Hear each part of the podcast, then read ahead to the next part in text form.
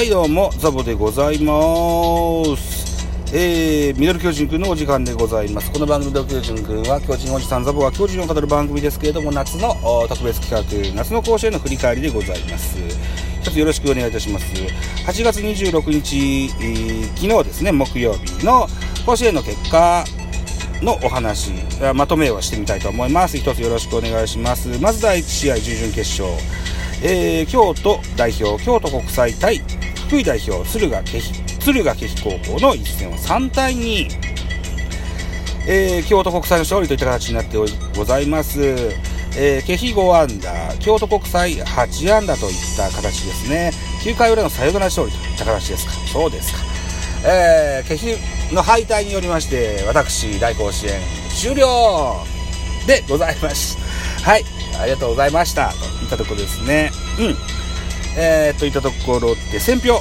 京都国際が初出場で準決勝進出。京都国際は2点を先制された直後の8回裏、押し出しフォアボールなどで2点を上げ同点とする。続く9回にワンアウト2塁のチャンスを作ると松下の安打に失策が、えー、絡み、サヨナラ勝利を収めた。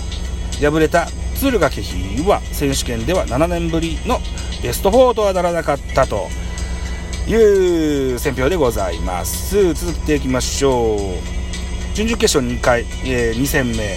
島根県代表岩見水管高校対和歌山県代表。智弁和歌山の一戦は1対9智弁和歌山の勝利という形になってございます。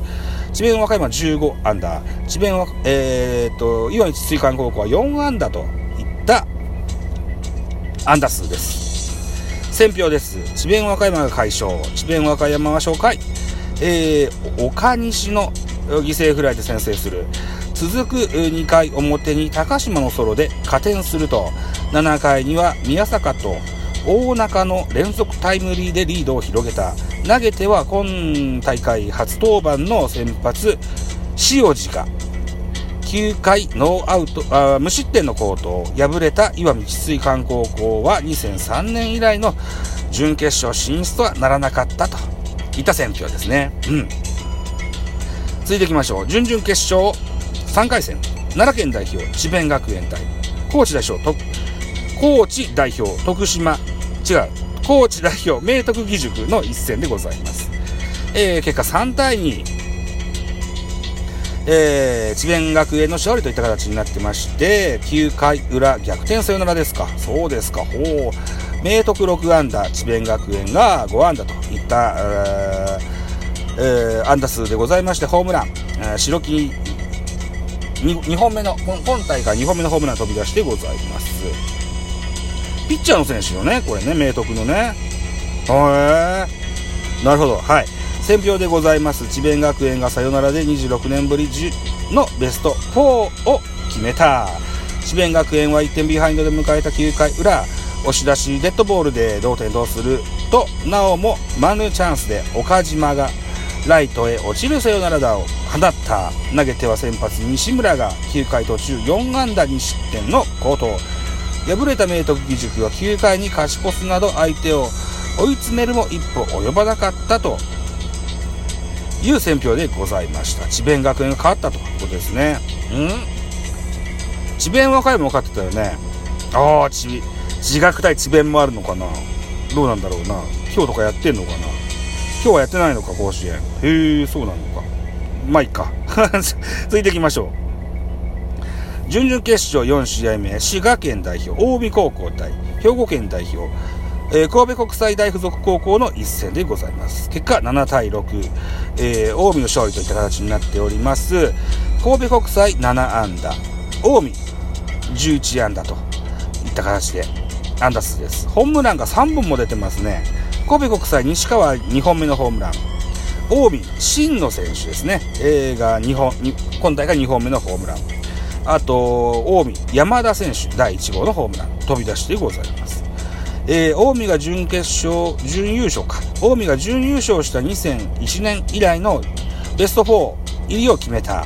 近江は同点で迎えた9回裏、春山が値千金のサヨナラ打を放ち試合を決めた。投げては先発山田が6回2失点で降板すると9回のピンチにマウンドに上がり相手の勢いを断ち切った敗れた神戸国際大付属高校は9回ツーアウト走者なしから4点差を追いつく、えー、攻撃を見せるも準準決勝敗退となりましたという形ですね9回4点取ってますねおーはい。といった振り返りでございました。えー、ということで8月27は今日やってないわけだね。で28日えー、明日は土曜日。準々決準決勝。準決勝ございます、えー、明日の準決勝は第1試合。滋賀県代表近江高校対和歌山県代表智弁和歌山。第2試合。奈良県代表智弁学園対京都代表京都国際のゲーム。8月27日28日土曜日の予定でございます。見どころは読めるんだね。じゃあ見どころいきましょう。えー、滋賀県代表近江対和歌山県代表智弁学園の見どころでございます。近江は、えー、神戸国際大付属高校戦で9回に同点を許すも直後に首相春山がこのさあこの日3安打目となるサヨナラタイムリーを放ちベスト4入りを決めた。この一戦でも勝負強さを発揮し20年ぶりとなる準決勝突破を果たせるか。一方の智弁えー、和歌山、智弁和歌山は準々決勝で先発、野手全安打の15安打で9得点。投げては聖地初登板の、えー、3投手による継投で9回1失点14奪三振と選手層の厚さを記した、えー、8月28日この日も全員野球で、えー、決勝に駒を進めたいといった見どころです。続いていきましょう。準決勝2試合目、奈良県代表智弁学園対京都代表京都国際の見どころでございます。えー、準々決勝をサヨナラで勝ち上がった両校、智弁学園はここまで3試合に先発している西村と、1関東を含む全4試合に登板している小畑の2枚看板がともに防御率0.75と、抜群の安定感を誇る一方京都国際は初戦を1対0で突破すると続く3回戦では延長10回の激闘を制し3試合続けて接戦をものにしている、えー、春の近畿大会準決勝では智弁学園に軍配が上がったこのカード。春夏の甲子園決勝への切符を手にするのはどちらかという見どころでございますですよ。はい。と楽しみにしましょう。明日をね。うん。明日8月27日は、えー、第1試合は9時から、第2試合は11時半からの、プレイボールの予定となってございます。はい。えー、いよいよ、夏の甲子園大会も大詰めですね。うん。さあ、今日は、だから、ライブができないので、お家に帰ったらネット甲子園のまとめをして、ネット甲子園のまとめ配信をね、しましょう。3試合ぐらい、3、3夜分ぐらい溜まってると思いますんでね。はい。やっていきましょうね。お楽しみなさってくださいね。と。いったところでお時間でございます。私、ザボ、ラジオトークの他に、ポッドキャスト番組、ベースボールカフェキャン中世、スタンド F 番組ザボのフリースインガー、ノートザボの多分多分、アンカーを中心に各種ポッドキャストで配信中、D 弁など配信番組多数ございます。フォロー、いいね、ギフト、お願いいたします。